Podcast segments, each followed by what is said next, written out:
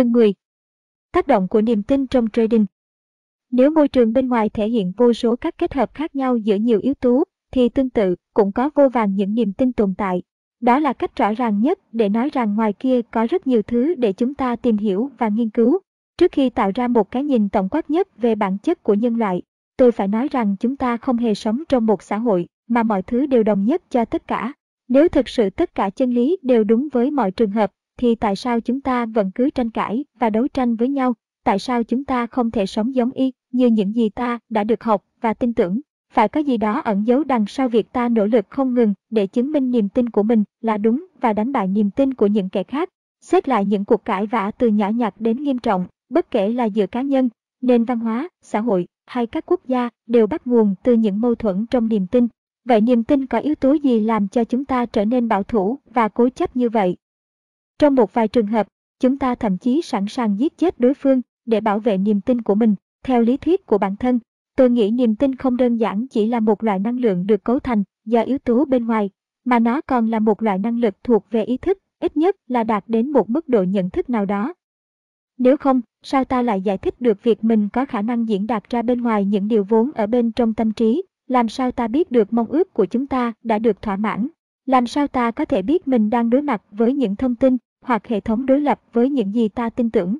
Cách giải thích duy nhất chính là niềm tin cá nhân có năng lực nhận biết hoặc tự nhận biết để có thể tạo ra những hành động như ta đã thấy. Ý kiến trên có thể hơi khó chấp nhận, nhưng chúng ta có thể xét qua một số trường hợp của tập thể hoặc cá nhân để hỗ trợ cho việc phân tích khả năng này. Đầu tiên, mọi người đều muốn mình được tin tưởng, bất kể ni, tin đó là gì, cảm giác được tin tưởng rất tuyệt vời. Tôi nghĩ cảm giác tích cực này là phổ biến, nên nó đúng cho mọi người. Ngược lại, không ai thích mình bị nghi ngờ, cảm giác đó thật sự không thoải mái.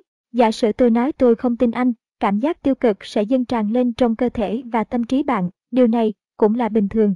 Tương tự như vậy, không ai trong số chúng ta thích bị phản đối. Sự phản đối đó giống như một đòn tấn công vậy. Mọi người gần như đều cư xử như nhau khi gặp tình huống trên, phản ứng điển hình là tranh cãi, bào chữa để bảo vệ bản thân hoặc niềm tin. Và tùy tình huống, chúng ta thậm chí có thể tấn công lại khi chúng ta đang nói về bản thân mình, ta đều muốn được lắng nghe. Nếu bạn phát hiện ra ai đó đang sao nhãng, cảm giác sẽ như thế nào? Cực kỳ tồi tệ, và tôi khẳng định lại lần nữa, ai cũng có cùng cảm giác như thế. Ngược lại, tại sao lại quá khó để trở thành một người biết lắng nghe? Bởi vì ta thật sự phải lắng nghe và không được nói về bản thân ngay cả khi ta hoàn toàn có thể ngắt ngang câu chuyện để làm điều đó. Điều bí ẩn nào ẩn giấu đằng sau việc ta không đủ kiên nhẫn để lắng nghe người khác phải chăng nói chuyện với ai đó cùng có một niềm tin, thì sẽ thoải mái và an toàn hơn. Và ngược lại phải chia sẻ với những người không cùng chí hướng, hoặc có niềm tin trái ngược với mình sẽ làm ta cảm thấy khó chịu, thậm chí là bị đe dọa. Ngụ ý cục yếu ở đây chính là, khi bạn chấp nhận một niềm tin, và để nó trở thành chân lý sống của bạn, thì mãi sau này bạn sẽ bị thu hút với những niềm tin gần như thế, và đương nhiên sẽ khước từ tất cả những niềm tin trái ngược với nó. Hãy tính đến con số khổng lồ của các niềm tin khác nhau đang tồn tại. Nếu tất cả cảm giác thoải mái, bị thu hút, hay chống lại và đe dọa đều là như nhau cho tất cả mọi người, thì ta có thể nói mỗi niềm tin đều có khả năng tự nhận thức về sự tồn tại của chính nó. Và nhận thức này sẽ hành động theo một cách riêng và tạo ra ảnh hưởng chung cho tất cả chúng ta. Đặc tính cơ bản của niềm tin có tất cả ba đặc tính cơ bản mà bạn phải hiểu được để lĩnh hội được một cách hiệu quả năm chân lý cốt lõi trong trading. Một, niềm tin dường như có sinh mệnh riêng của nó, cho nên nó kiên quyết chống lại tất cả những thế lực muốn sửa chữa hay thay thế nó. 2. Mọi niềm tin đều cần được thể hiện. 3. Niềm tin vẫn cứ tiếp tục hoạt động bất kể tâm trí ta có nhận ra sự hiện diện của nó hay không. Điều thứ một, niềm tin chống lại tất cả các thế lực muốn sửa chữa hay thay thế nó, ta sẽ không thể hiểu được động lực nào giúp cho niềm tin có thể duy trì cấu trúc toàn vẹn của nó nhưng ta thấy chúng hoàn toàn có thể làm được điều đó cho dù phải đối mặt với một thế lực vô cùng mạnh mẽ khác, xuyên suốt lịch sử loài người. Có rất nhiều tấm gương về những người có niềm tin mãnh liệt vào một điều gì đó đến nỗi họ có thể chịu đựng sự sỉ nhục, tra tấn và thậm chí là cái chết, chứ không bao giờ chịu thỏa hiệp với những thứ trái niềm tin của họ. Đây chắc chắn là lời giải thích cho sức mạnh to lớn của niềm tin và mức độ mà niềm tin kháng cự lại bất cứ cái gì cố gắng thay thế nó, dù là nhỏ nhất. Niềm tin có vẻ được tạo thành từ một loại năng lượng hay sức mạnh vốn chống lại bất kỳ điều gì manh nha, khiến nó thay đổi. Điều đó có nghĩa là niềm tin sẽ không bao giờ thay đổi, không hề. Chỉ cần bạn biết cách mà thôi, Niềm tin có thể được thay thế, nhưng không phải theo cách mà mọi người vẫn nghĩ. Tôi tin rằng một, khi niềm tin đã được định hình, sẽ rất khó để hủy hoại nó. Nói cách khác, chúng ta không thể làm bất kỳ điều gì khiến cho niềm tin có thể biến mất hay bốc hơi như nó chưa từng tồn tại cả. Khái niệm này được cấu thành từ một định luật vật lý khá cơ bản.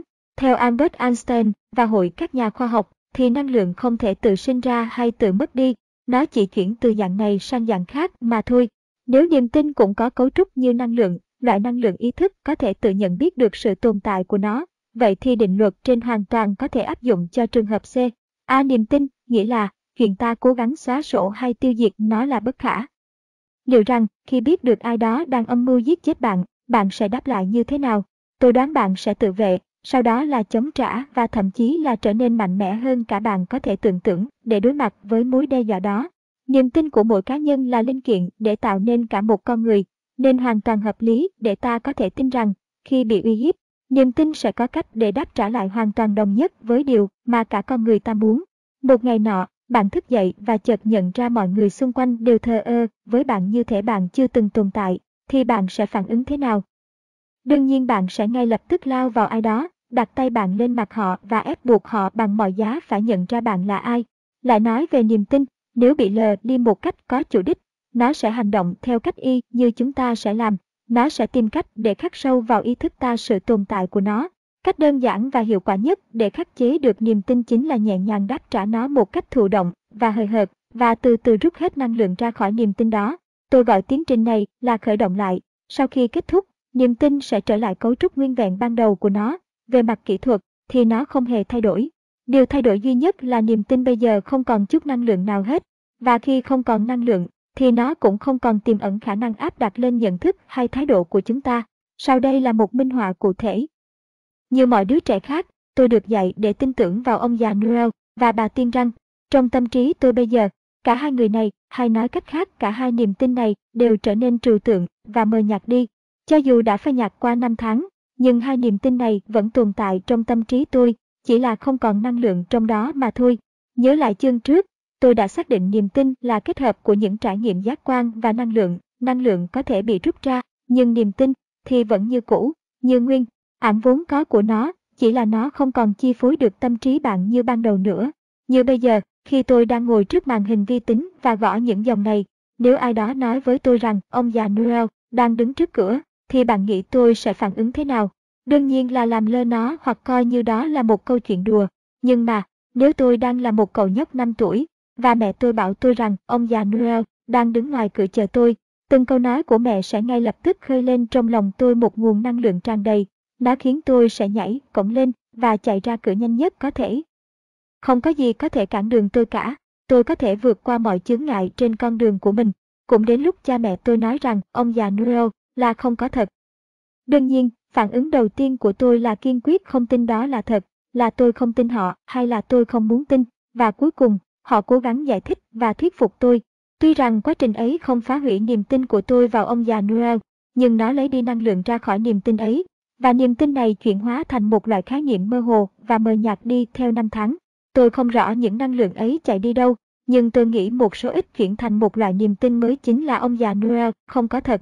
Và bây giờ thì tôi có cả hai khái niệm mâu thuẫn nhau, một là ông già Noel có thật, hai là không, chúng khác nhau ở số năng lượng mà chúng có. Niềm tin thứ nhất gần như không còn chút năng lượng nào hết và niềm tin thứ hai thì có một ít, cho nên hoàn toàn có thể đoán được rằng lúc này sẽ không còn mâu thuẫn nữa. Tôi giả sử rằng, nếu chúng ta có thể vô hiệu hóa niềm tin thì tất cả niềm tin đều có thể nhạt nhòa dần đi cho dù niềm tin thực sự phản ứng lại với những nhân tố muốn thay thế nó. Cách hiệu quả nhất để thay đổi niềm tin chính là hiểu được và cuối cùng tin rằng những niềm tin đó chưa bao giờ mất đi. Chúng ta chỉ chuyển nó sang dạng tốt nhất có thể nhằm đạt được kết quả và mục tiêu mình hướng đến.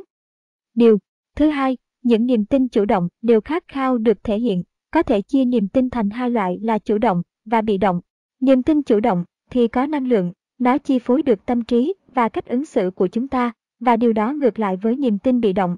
Khi tôi nói, những niềm tin chủ động đều khát khao được thể hiện không có nghĩa là chúng sẽ thể hiện cùng một lúc.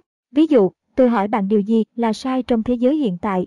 Từ sai sẽ dẫn dắt bạn nghĩ đến những hành vi của xã hội phản ánh những điều bạn tin là rắc rối hay phiền phức. Trừ phi bạn cho là không có gì trên thế giới này là sai cả, Vấn đề mấu chốt ở đây là, khi bạn cho rằng một điều gì đó là sai, bạn sẽ không cần suy nghĩ về nó trước khi tôi đặt ra câu hỏi. Nhưng giây phút bạn nghe câu hỏi đó, những niềm tin về vấn đề này sẽ lập tức chuyển ngay đến vị trí đầu tiên trong ý thức của bạn.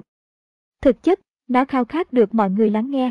Tôi dùng từ khao khát để diễn tả, vì khi có một điều gì đó làm bạn liên kết trực tiếp đến niềm tin của mình thì nó, như thể rằng bạn không bao giờ cản được dòng chảy năng lượng mạnh mẽ được phóng thích. Điều này đặc biệt đúng đối với những vấn đề nhạy cảm hay có liên quan đến điều mà bạn đam mê. Bạn có thể sẽ hỏi tôi vậy tại sao đôi lúc tôi lại muốn kiềm hãm việc thể hiện niềm tin của mình. Có một vài lời giải thích cho điều này. Giả sử bạn phải nói ra một điều gì đó mà bản thân bạn cũng không tin và cảm thấy nó hoàn toàn vô lý. Bạn sẽ nói ra hay kiềm hãm nó lại. Điều đó còn tùy vào hoàn cảnh. Nếu bạn tin rằng điều đó là không tiện để nói ra và niềm tin này có nhiều năng lượng hơn so với cái còn lại, niềm tin rằng phải nói ra, thì tự nhiên bạn sẽ kiềm chế nó lại và không tranh cãi một cách công khai. Bạn có thể hướng về người đang nói, có thể là sếp của bạn, và gật đầu ra chiều đồng ý. Nhưng có thật là bạn đồng ý không? Đi sâu hơn vào vấn đề, có phải lúc này tâm trí bạn cũng im lặng? Hoàn toàn không, bản thân bạn lúc này đang chống lại từng câu chữ mà người kia nói. Nói cách khác, niềm tin của bạn vẫn khát khao được thể hiện, nhưng nó không được biểu lộ ra bên ngoài, bởi vì những niềm tin mâu thuẫn khác đang tạo áp lực cho nó. Tuy vậy, nó vẫn sẽ tìm cách để được thể hiện ra ngoài. Ngay khi bạn kết thúc cuộc họp, chắc hẳn bạn sẽ tìm được cách để xóa bỏ hết những gì vừa được nghe hay thậm chí là nói ra hết những ý kiến của riêng bạn. Bạn sẽ trải lòng mình ra, kể những chịu đựng bực bội lúc nãy cho người mà bạn tin rằng có khả năng thấu hiểu chúng. Đó là ví dụ chứng minh cách mà niềm tin của chúng ta khao khát được thể hiện khi chúng bị chèn ép bởi các niềm tin khác. Nhưng điều gì sẽ xảy ra nếu một trong những niềm tin của ta xung đột với chủ ý, mục tiêu, mơ ước, nhu cầu hay tham vọng của chính bản thân mình? Có một sự kết nối sâu sắc giữa điều này với việc trading của chúng ta sau này. Như chúng ta đã biết, niềm tin biểu hiện như thế nào còn tùy thuộc vào môi trường bên ngoài. Sự phân biệt này được định nghĩa như những ranh giới. Mặt khác, ý thức con người có vẻ lại lớn hơn tập hợp những niềm tin mà họ được dạy là đúng. Và phần lớn hơn đó cho phép ta chọn hướng đến niềm tin mà ta mong muốn, bất kỳ là nó có nằm trong ranh giới của niềm tin cũ hay không. Và thường thì những suy nghĩ nằm ngoài ranh giới ấy được coi là sự sáng tạo. Khi ta chủ động đặt câu hỏi cho niềm tin của mình, thì cũng chính là lúc ta cần một câu trả lời khiến cho ta đạt được những thứ như một ý nghĩ đột phá, một ý nghĩ truyền cảm hứng, hoặc giải pháp cho vấn đề sắp tới. Sự sáng tạo đem đến một sự tiến bộ mà ta không ngờ tới nằm ngoài tất cả những thứ thuộc về ranh giới vốn đã tồn tại trong lý trí, niềm tin và trí nhớ. Như tôi được biết, thì không hề có một sự đồng thuận nào giữa các nghệ sĩ, nhà phát minh, tôn giáo hay hội khoa học, những lĩnh vực mà sự sáng tạo được tôn thờ. Và tôi cũng thừa biết rằng sáng tạo là không giới hạn.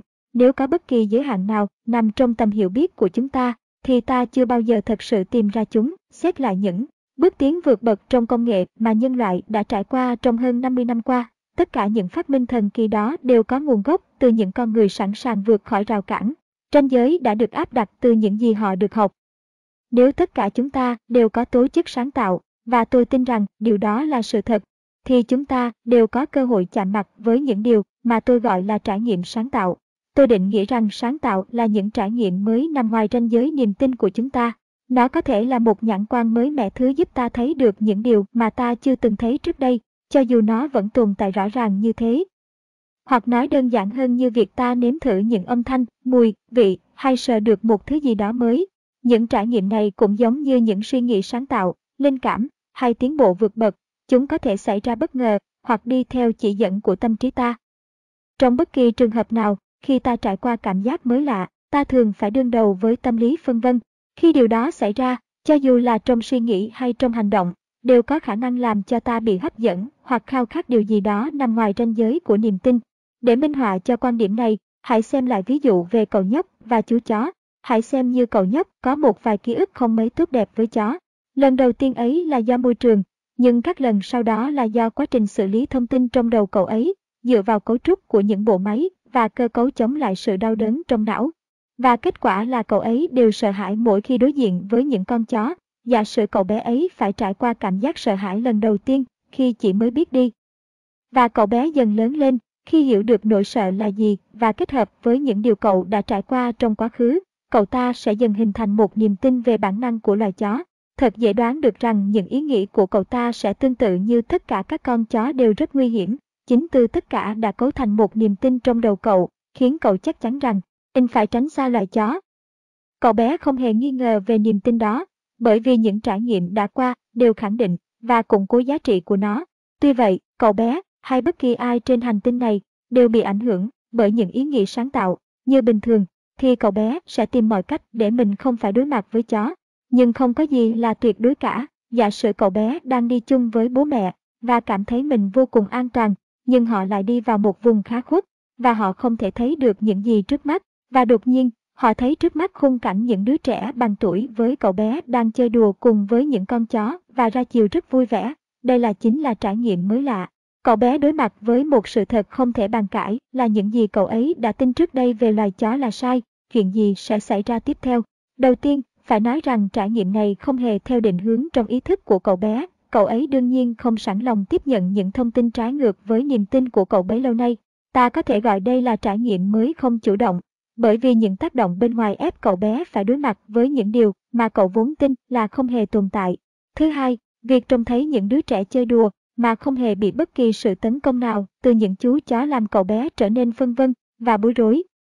Chỉ khi nào sự bối rối mất đi, thì cậu ấy mới chấp nhận được việc không phải tất cả chó đều nguy hiểm. Một vài kịch bản có thể xảy ra như sau. Việc nhìn thấy những đứa trẻ cùng tuổi với mình, cảm giác gần gũi và rõ ràng, có thể chơi thật vui với những con chó thôi thúc cậu bé được giống như bạn mình. Trong trường hợp này, cậu bé đã bị hấp dẫn bởi những điều mới lạ nằm ngoài phạm vi niềm tin của mình, chính là việc chơi đùa với chó. Đó là một điều vô lý mà cậu vốn chưa từng nghĩ đến. Còn bây giờ, không những là nghĩ đến mà cậu còn khao khát nó, vậy thì cậu có làm theo khát khao đó hay không? Câu trả lời nằm trong việc năng lượng của niềm tin đó có đủ lớn hay không. Trong đầu cậu bé bây giờ có hai suy nghĩ hoàn toàn mâu thuẫn nhau. Thứ nhất là loài chó rất nguy hiểm và thứ hai là chúng ta có thể chơi đùa thoải mái với chúng. Vậy thì phản ứng của cậu bé trong lần tiếp theo đối diện với chó sẽ quyết định cho việc cái nào có nhiều năng lượng hơn, niềm tin hay khát khao của cậu. Ví dụ như cho vào niềm tin nhiều năng lượng hơn, ta có thể dễ dàng nhận ra lần tiếp theo khi cậu bé gặp chó, cậu sẽ có cảm giác bất lực. Cho dù cậu rất muốn chạm vào chúng thì cậu cũng mãi mãi không dám làm điều đó. Từ tất cả trong niềm tin của cậu ấy đã ngăn cậu thỏa mãn khao khát của mình. Cậu biết rõ rằng việc vuốt ve nó không hề nguy hiểm cũng như là chó sẽ không tự nhiên tấn công cậu. Tuy nhiên cậu sẽ không thể làm được điều đó cho đến khi khao khát của cậu đạt được mức năng lượng cao hơn. Nếu cậu nhóc thật lòng muốn tiếp xúc với chó, cậu phải vượt qua nỗi sợ của mình. Có nghĩa là cậu phải lờ đi việc tất cả con chó đều nguy hiểm. Chỉ có như vậy tâm trí cậu mới có chỗ cho niềm tin mới nhất quán với khát khao của mình. Chúng ta đều biết rằng, chó có đủ kiểu phản ứng lại con người, có thể đôi lúc đáng yêu, trung thành, nhưng cũng có lúc nguy hiểm và đáng sợ. Nhưng rất ít khi chúng trở nên giận dữ nếu không chịu tác động tiêu cực từ bên ngoài. Niềm tin tốt đẹp mà cậu bé sẽ chấp nhận sẽ tương tự như hầu hết chó đều dễ thương và hiền lành, nhưng cũng có một số ít rất hung dữ và đáng sợ. Niềm tin mới này sẽ khiến cậu tìm hiểu xem những biểu hiện nào để nói lên rằng chó nào là chó ngoan có thể chơi cùng và con nào là chó dữ để tránh xa. Nhưng vấn đề quan trọng nhất chính là làm thế nào để cậu bé có thể phớt lờ đi từ tất cả trong niềm tin tất cả các con chó đều rất nguy hiểm.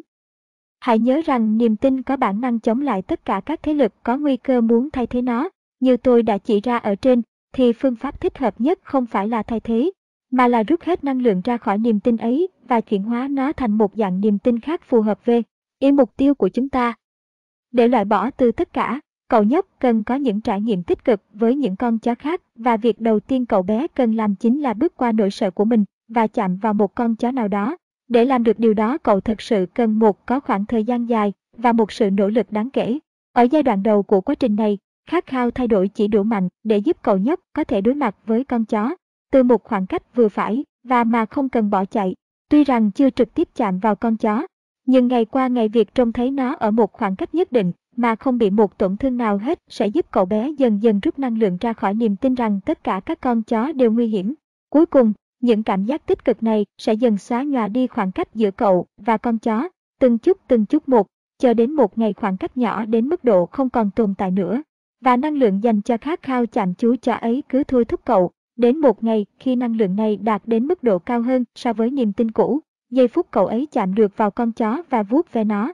Chính là lúc nỗ lực xóa nhòa đi từ tất cả đã đạt được hiệu quả mong muốn, niềm tin cũ đã được chuyển sang một dạng mới phù hợp với khát khao và mục tiêu của cậu bé. Rất ít người có đủ động lực để buộc mình trải qua quá trình tương tự như cậu bé trên, tuy nhiên họ lại không nhận ra được động lực nội tại. Những người phải trải qua thời thơ ấu đầy nỗi sợ hãi, họ sẽ tránh xa nỗi sợ ấy một cách vô thức ngày này qua tháng nọ mà chẳng hiểu tại sao lại như thế, trừ khi họ tìm kiếm thông tin về nỗi sợ ấy và yêu cầu sự giúp đỡ của chuyên gia. Và khi đã lớn, khi họ phải đối diện với một điều gì đó đã từng là nỗi sợ của mình trong quá khứ, ví dụ như thấy cảnh một đứa trẻ kinh hãi khi thấy chó, họ sẽ lại nói về cách vượt qua nỗi sợ ấy khá đơn giản, nhưng lại rất mơ hồ như kiểu ngày xưa tôi sợ chó lắm, nhưng bây giờ thì hết rồi. Kết quả cuối cùng có thể xảy ra theo hai trường hợp. Trường hợp thứ nhất, co, bé đã vượt qua được nỗi sợ của mình bằng cách xóa nhòa đi ranh giới của niềm tin cũ về loài chó. Điều đó giúp cậu cảm thấy hài lòng và vui vẻ cho dù cậu đã từng nghĩ điều đó không bao giờ xảy ra. Trường hợp thứ hai chính là cậu không hề cảm thấy hứng thú với việc cùng những con chó chơi đùa vui vẻ. Hay nói cách khác, cậu chỉ hơi quan tâm đến việc sẽ được giống như những đứa trẻ khác, cũng như việc tiếp xúc với chó. Trong trường hợp thứ hai, cả hai niềm tin mới và cũ sẽ trở thành hai khái niệm mâu thuẫn trong đầu cậu. Đây chính là ví dụ tôi cần nói để minh chứng cho khái niệm mâu thuẫn chủ động.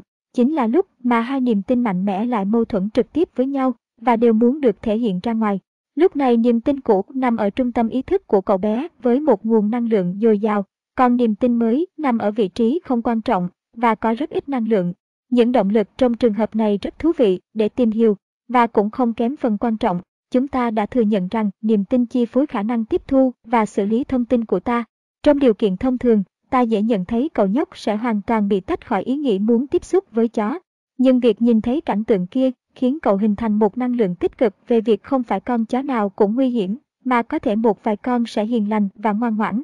Tuy nhiên cậu bé vẫn chưa hoàn toàn xóa bỏ chữ tất cả trong niềm tin của mình, và theo hiểu biết của tôi thì niềm tin không thể tự vô hiệu hóa nó được. Và kết quả là, niềm tin tồn tại từ khi ta sinh ra và chỉ mất đi khi ta nằm xuống, trừ khi ta không chủ động vô hiệu hóa nó. Trong trường hợp này, Cậu nhóc không hề có khát khao muốn thay đổi và đương nhiên cậu sẽ không có động lực để vượt qua nỗi sợ của mình. Vì vậy, cậu nhóc bị đặt vào một mâu thuẫn chủ động, nơi mà niềm tin tích cực nhỏ bé thuyết phục cậu rằng không phải con chó nào cũng nguy hiểm và thôi thúc cậu tiếp xúc với chúng. Nhưng cùng lúc đó, niềm tin đầy quyền lực nói với cậu rằng tất cả các con chó đều rất nguy hiểm và nó ngăn cậu tiếp xúc với bất kỳ con chó nào, cho dù lúc này nó đã bị chi phối một chút bởi niềm tin mới Chúng ta đều hiểu rõ rằng việc nhìn và phân tích được rằng tình huống đó không hề nguy hiểm trong khi ta đang rung lên vì sợ là việc vô cùng khó khăn. Nhưng tôi khám phá ra rằng suy nghĩ sáng tạo hoặc những trải nghiệm vô tình thật sự không cần quá nhiều năng lượng. Nói cách khác, nhận thức mới vẫn hoàn toàn có thể ảnh hưởng đáng kể đến ý thức của chúng ta bằng cách khiến ta chấp nhận vài thứ một cách vô thức, nhưng nó lại không đủ sức ảnh hưởng đến thái độ của ta. Khi đưa ra lời tuyên bố này, tôi có một phán đoán rằng chúng ta sẽ mất nhiều năng lượng hơn để hành động thay về chỉ quan sát. Mặt khác, những khám phá mới mẻ này sẽ ngay lập tức trở thành một thế lực khá mạnh nếu chúng không gặp bất kỳ điều gì trong tâm trí ta cản trở. Nhưng nếu ta có những niềm tin trái ngược với khám phá mới đó mà lại không hề sẵn lòng làm vô hiệu hóa niềm tin đó, đặc biệt khi nó lại là một niềm tin tiêu cực, thì nhẹ nhàng nhất khám phá mới cũng phải trải qua một cuộc đối đầu với niềm tin cũ và sẽ bị đánh bại khi đã quá sức chịu đựng. Những gì tôi vừa trình bày là trạng thái tâm lý bối rối mà hầu như trader nào cũng gặp phải. Giả sử như bạn nắm rõ được tất cả các khả năng có thể xảy ra, và bạn cũng biết rằng trade tiếp theo đơn giản chỉ là một giao dịch nằm trong chuỗi những giao dịch chắc chắn mang đến cho bạn kết quả tốt, vậy mà bạn vẫn cảm thấy sợ hãi và hoặc còn ám ảnh bởi một số trade sai lầm mà chúng ta đã thảo luận ở chương trước. Hãy nhớ rằng nguyên nhân thực sự đằng sau nỗi sợ chính là thứ khiến chúng ta nhận thông tin sai lệch từ thị trường Vậy nguồn cơn nào lại làm cho ta nhận thông tin sai lệch như thế? Chính là lòng tham. Khi mà thị trường có những biểu hiện trái với mong muốn của ta, sự lên xuống của thị trường, từng nhịp từng nhịp, khiến ta thấy áp lực và bị đe dọa, bắt đầu trở nên tiêu cực.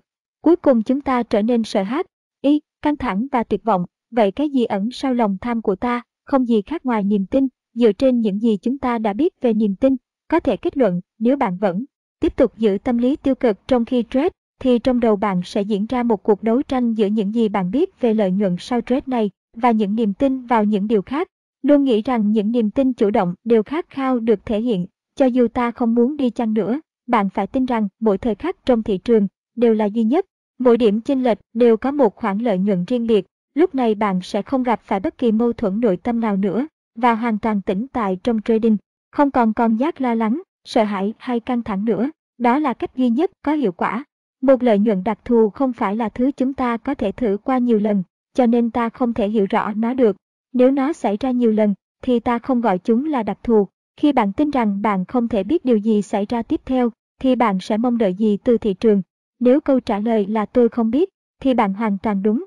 Nếu bạn tin rằng sẽ có gì đó xảy ra, và không cần thiết phải biết chính xác cái gì sẽ mang đến tiền, thì đương nhiên cũng không có bất kỳ thông tin sai lệch nào từ thị trường ảnh hưởng đến cảm xúc của bạn. Sau đây là một ví dụ khác để chứng minh cho việc những niềm tin chủ động đều khát khao được thể hiện. Hãy xét trường hợp lần đầu tiên cậu nhóc gặp con chó là một trải nghiệm vui vẻ. Và đương nhiên cậu nhóc này không hề gặp bất kỳ vấn đề nào khi tiếp xúc với chó, bởi vì cậu chưa hề gặp con chó hung dữ nào cả. Vì thế, cậu ấy cũng không có khái niệm, niềm tin có năng lượng, rằng một con chó có thể gây tổn thương hay đau đớn. Và như thế trong trí nhớ cậu luôn có một niềm tin vững chắc rằng chó là loài vật thân thiện và tất cả chúng đều mang lại niềm vui. Đối với cậu bé này, nếu có ai đó bị một con chó tấn công, thì lý do duy nhất là do cậu bé ấy không ngoan hoặc ngộ nghịch. Nếu B, N cố thuyết phục rằng có một ngày cậu bé sẽ bị chó cắn, nếu không tập tính thận trọng, thì ngay lập tức niềm tin trong đầu cậu ấy sẽ khiến cậu sao nhãn hoặc hoàn toàn lờ đi lời cảnh báo của bạn. Nếu bạn chờ đợi một phản ứng từ cậu bé, thì chỉ có thể là những lời nói tương tự như không đời nào, chuyện đó sẽ không xảy ra với con đâu. Giả định rằng một hôm nọ, cậu nhóc gặp một con chó lạ và nó không thích người khác làm phiền, nó gầm gừ, nhưng sự đe dọa đó không được chú ý đến và thế là nó cắn thằng bé. Khác với những gì cậu vẫn tin từ trước đến giờ, đây là lại một cảnh tượng lạ lẫm, chuyện gì sẽ xảy ra với niềm tin của cậu ấy? Nó có thay đổi không? Liệu cậu bé này có trở nên sợ hãi tất cả các con chó như cậu bé ở ví dụ đầu tiên? Thật không may là câu trả lời lại không rõ ràng, vì không có một niềm tin cụ thể nào trong đầu cậu bé chỉ dẫn cậu cách phải đối xử với con chó trong trường hợp này như thế nào. Ví dụ, nếu cậu nhóc này cực kỳ ác cảm với việc bị phản bội, có thể cậu bé đã trải qua một kỷ niệm buồn trong quá khứ do bị phản bội bởi một người nào đó và cậu bị cảm giác thất vọng cũng như đau buồn ám ảnh. Nếu cậu kết luận rằng việc con chó cắn cậu là chứng tỏ cho sự phản bội thi hô, niềm tin tiêu cực ấy, thì đương nhiên kết quả là cậu sẽ sợ chó. Những năng lượng tích cực của niềm tin vốn có, chó rất thân thiện, sẽ lập tức chuyển hóa thành năng lượng tiêu cực và hình thành niềm tin mới, chó rất hung dữ. Và cậu sẽ quả quyết rằng, khi một con chó đã phản bội cậu, thì bất kỳ con chó nào khác cũng sẽ làm vậy. Nhưng tôi thật sự tin rằng trường hợp cực đoan này rất hiếm khi xảy ra. Điều dễ xảy ra hơn chính là từ tất cả trong niềm tin ban đầu của cậu, tất cả các con chó đều hiền lành, sẽ bị vô hiệu để chuyển hóa thành một loại niềm tin khác phản ánh đúng hơn về bản chất của loài chó. Trải nghiệm này tạo nên một sự thay đổi trong tư tưởng cậu, khiến cậu bắt đầu suy nghĩ về những mặt khác của chó, những mặt mà cậu vốn từ chối tìm hiểu hoặc lờ đi lúc ban đầu. Ký ức của cậu về những con chó thân thiện vẫn còn y nguyên, cậu sẽ vẫn vui vẻ chơi đùa với chúng. Chỉ khác ở chỗ cậu sẽ cẩn trọng quan sát những biểu hiện của chúng để phân biệt lúc nào chúng thân thiện và lúc nào chúng trở nên hung dữ. Tôi nghĩ rằng chân lý cốt lõi của từng khoảnh khắc chúng ta tham gia vào thị trường cũng như trong cuộc sống thường nhật đều được cấu thành từ những yếu tố chúng ta đã biết, mang tính phổ thông và những thứ chúng ta chưa biết do chưa được trải nghiệm. Vì thế nếu ta không tích cực rèn luyện khả năng chấp nhận sự cá biệt trong từng khoảnh khắc của thị trường, thì ta mãi chỉ dậm chân tại chỗ. Khi đó, những khả năng có thể xảy ra, nằm ngoài những gì bạn mong đợi, sẽ trôi qua trước mắt bạn. Đó là một tin tốt nếu bạn thực sự thuần khiết và không hề nghĩ đến những thông tin mang tính đe dọa hay không hề bị phân tâm bởi những yếu tố bên ngoài. Còn nếu bạn không đạt được trạng thái này do bạn có tham vọng lớn hơn, thì cách tốt nhất chính là bạn phải rèn luyện cho tâm trí mình biết chấp nhận sự khác biệt trong từng khoảnh khắc của thị trường và vô hiệu hóa hết thảy những niềm tin trái ngược với nó. Quá trình này không khác nhiều so với quá trình của cậu nhóc trong tình huống đầu tiên chúng ta phân tích. Một khi cậu khát khao được tiếp xúc với chó, thì điều cậu cần phải làm chính là tạo được một niềm tin mới và vô hiệu hóa những điều suy nghĩ trái ngược với niềm tin mới đó. Điều này cũng chính là bí quyết để thành công dành cho trader. 3. Niềm tin vẫn cứ tiếp tục hoạt động bất kể tâm trí ta có nhận ra sự hiện diện của nó hay không, nghĩa là ta không cần phải cố gắng ghi nhớ bất kỳ niềm tin nào. Tôi biết là thật khó tin khi nói rằng có một thứ vẫn ảnh hưởng đến cuộc sống của ta cho dù ta thậm chí còn chẳng ghi nhớ và nhận ra nó. Nhưng thử nghĩ kỹ lại xem, hầu hết những gì chúng ta trải qua trong suốt cuộc đời đều được lưu trữ ở những nơi thuộc về vô thức hoặc tiềm thức. Nếu tôi yêu cầu bạn trình bày lại những bước cụ thể mà bạn đã được học để ái xe thuần thục như ngày nay, tôi cá rằng bạn sẽ không nhớ hết được tất cả những thứ bạn phải tập trung trong cả quá trình học ấy. Lần đầu tiên khi tôi có cơ hội dạy cho một cậu thiếu niên cách lái xe, tôi hoàn toàn bị bất ngờ, bởi có quá nhiều thứ cần phải học. Tôi không thể ước chừng được quá trình đó phải mất bao lâu và nó vượt khỏi nhận thức của chúng ta. Có lẽ cách hợp lý nhất để minh họa cho chi tiết này chính là lúc ai đó lái xe trong tình trạng say xỉn. Ta có thể thấy trong rất nhiều trường hợp, những người say không thể nhớ nổi làm cách nào họ có thể lái xe từ điểm A đến điểm B một cách thần kỳ như thế. Thật khó giải thích được tại sao, trừ khi ta cho rằng khả năng lái xe của anh ấy và niềm tin được vận hành một cách tự động và nó nằm ở một cấp độ cao hơn sự tỉnh táo. Đương nhiên là cũng có một tỷ lệ nào đó những người say xỉn gặp tai nạn khi lái xe, nhưng nếu so sánh số người gặp tai nạn với con số chính xác toàn bộ những người lái xe khi đang say xỉn, thì tỷ lệ này rất thấp. Thực tế thì, những người say khi lái xe chỉ gây tai nạn khi họ ngủ gục hoặc gặp phải những tình huống đòi hỏi sự phản xạ ngay lập tức, vì những điều này nằm ngoài khả năng vận hành của tiềm thức. Tự đánh giá và trading làm sao để áp dụng những lý thuyết này vào trading đòi hỏi phải có một quá trình tìm hiểu lâu dài. Môi trường trading cung cấp cho ta một nơi không giới hạn để tích lũy của cải. Tuy rằng tiền trên thị trường luôn sẵn sàng và ta biết rằng mình có triển vọng lấy được, nhưng điều đó không có nghĩa là ta không giới hạn những gì mình có thể lấy. Nói cách khác, có một khoảng cách khổng lồ giữa số tiền ta khao khát có, số tiền ta có thể có và số tiền ta tin là ta đáng được nhận. Mỗi người có một ước lượng khác nhau. Cách tốt nhất để miêu tả ước lượng này chính là liệt kê tất cả các niềm tin chủ động, bao gồm cả ý thức và tiềm thức, có dấu hiệu cản trở ta tích lũy của cải và trở nên vĩ đại. Sau đó nối những niềm tin tích cực với những niềm tin tiêu cực. Nếu năng lượng và động lực của niềm tin tích cực nhiều hơn năng lượng của niềm tin tiêu cực, thì bạn đã có được sự tự đánh giá có chiều hướng lạc quan, còn ngược lại sự tự đánh giá của bạn sẽ mang chiều hướng bi quan. Động lực để hai niềm tin này kết nối với nhau không chỉ đơn giản như tôi vừa nói. Thực ra nó phức tạp đến độ có thể tôi phải mất đến cả năm nghiên cứu một cách nghiêm túc mới có thể sắp xếp và phân loại được chúng. Những gì bạn cần biết chính là chuyện bạn sinh ra trong một xã hội mà không gặp bất kỳ điều gì tạo nên niềm tin tiêu cực là không thể xảy ra. Luôn luôn có những suy nghĩ ngăn cản bạn kiếm được thật nhiều tiền. Hầu hết những lý do dẫn đến niềm tin đó đều đã bị quên lãng hoặc nằm ẩn sâu trong tiềm thức, nhưng không có nghĩa là chúng đã bị vô hiệu hóa. Việc ta chấp nhận những niềm tin tiêu cực này là khó hay dễ, thật không may câu trả lời lại là thật sự rất dễ dàng. Dễ thấy nhất là khi một đứa trẻ tham gia vào một hoạt động mà người lớn ngăn cản vì cho rằng nó có tính chất nguy hiểm và tình cờ đứa trẻ ấy bị tổn thương thật. Rất nhiều bậc phụ huynh, để áp đặt con cái suy nghĩ của chính họ, họ đã phản ứng lại với tình huống này theo những kiểu như chuyện này sẽ không xảy ra nếu con không cứng đầu như thế hay con đã không nghe lời. Và nhìn xem chuyện gì đã xảy ra, trời phạt con đấy. Khi nghe những lời tuyên bố như thế này, những đứa trẻ sẽ có khuynh hướng nhìn mọi tai nạn hay tổn thương trong tương lai theo hướng bi quan và tạo thành một niềm tin rằng bản thân là một người vô dụng, không xứng đáng để có được sự thành công, hạnh phúc hay tình yêu. Bất kể việc gì làm ta thấy có lỗi đều gây ảnh hưởng tiêu cực đến sự tự đánh giá bản thân. Thường thì tội lỗi luôn gắn liền với người xấu, và hầu như ai cũng tin rằng người xấu thì đáng bị trừng phạt. Một số tôn giáo dạy rằng có quá nhiều của cải thì không phải là người lương thiện. Một số người cũng tin rằng việc làm ra quá nhiều tiền là xấu xa, cho dù công việc đó không hề phạm luật hoặc trái với lẽ thường. Bạn có thể khô, gờ nhớ hoặc không thể tập hợp được những lý do khiến bạn có những niềm tin tiêu cực, nhưng điều đó không có nghĩa là nó không còn tồn tại. Chúng thường ảnh hưởng đến việc trading của chúng ta dưới hình thức những sai sót trong quá trình tập trung ra quyết định, ví dụ như đặt lệnh mua thay vì bán và ngược lại. Hai chúng khiến bạn suy nghĩ vẩn vơ và rời mắt khỏi màn hình và bạn chỉ nhận ra điều đó khi giật mình nhìn lại và thấy mình đã bỏ lỡ một cơ hội lớn trong ngày. Tôi đã từng làm việc với rất nhiều trader, mỗi người đều đạt được mức thành công nhất định, nhưng đều thấy rằng mình bị kẹt lại ở mức đó, không thể kiếm nhiều hơn nữa. Họ khám phá ra được những chướng ngại vô hình giống như những trở ngại ngầm mà phụ nữ phải đối mặt khi ở vị trí cao trong công ty hay tập đoàn. Cứ mỗi khi họ chạm đến ngưỡng này, họ sẽ lập tức bị dội ngược lại mặc dù điều kiện thị trường có thuận lợi đến đâu. Tuy nhiên khi hỏi họ tại sao lại như vậy, đa phần họ sẽ đổ lỗi cho vận rủi hoặc do sự thay đổi thất thường của thị trường. Điều thú vị là, những trader này đều đã từng thắng đều đặn trong một khoảng thời gian với một khoản lợi nhuận gần như cố định, rồi sau đó đột ngột bị tuột giảm khi đang chạm đúng ngưỡng lợi nhuận đó.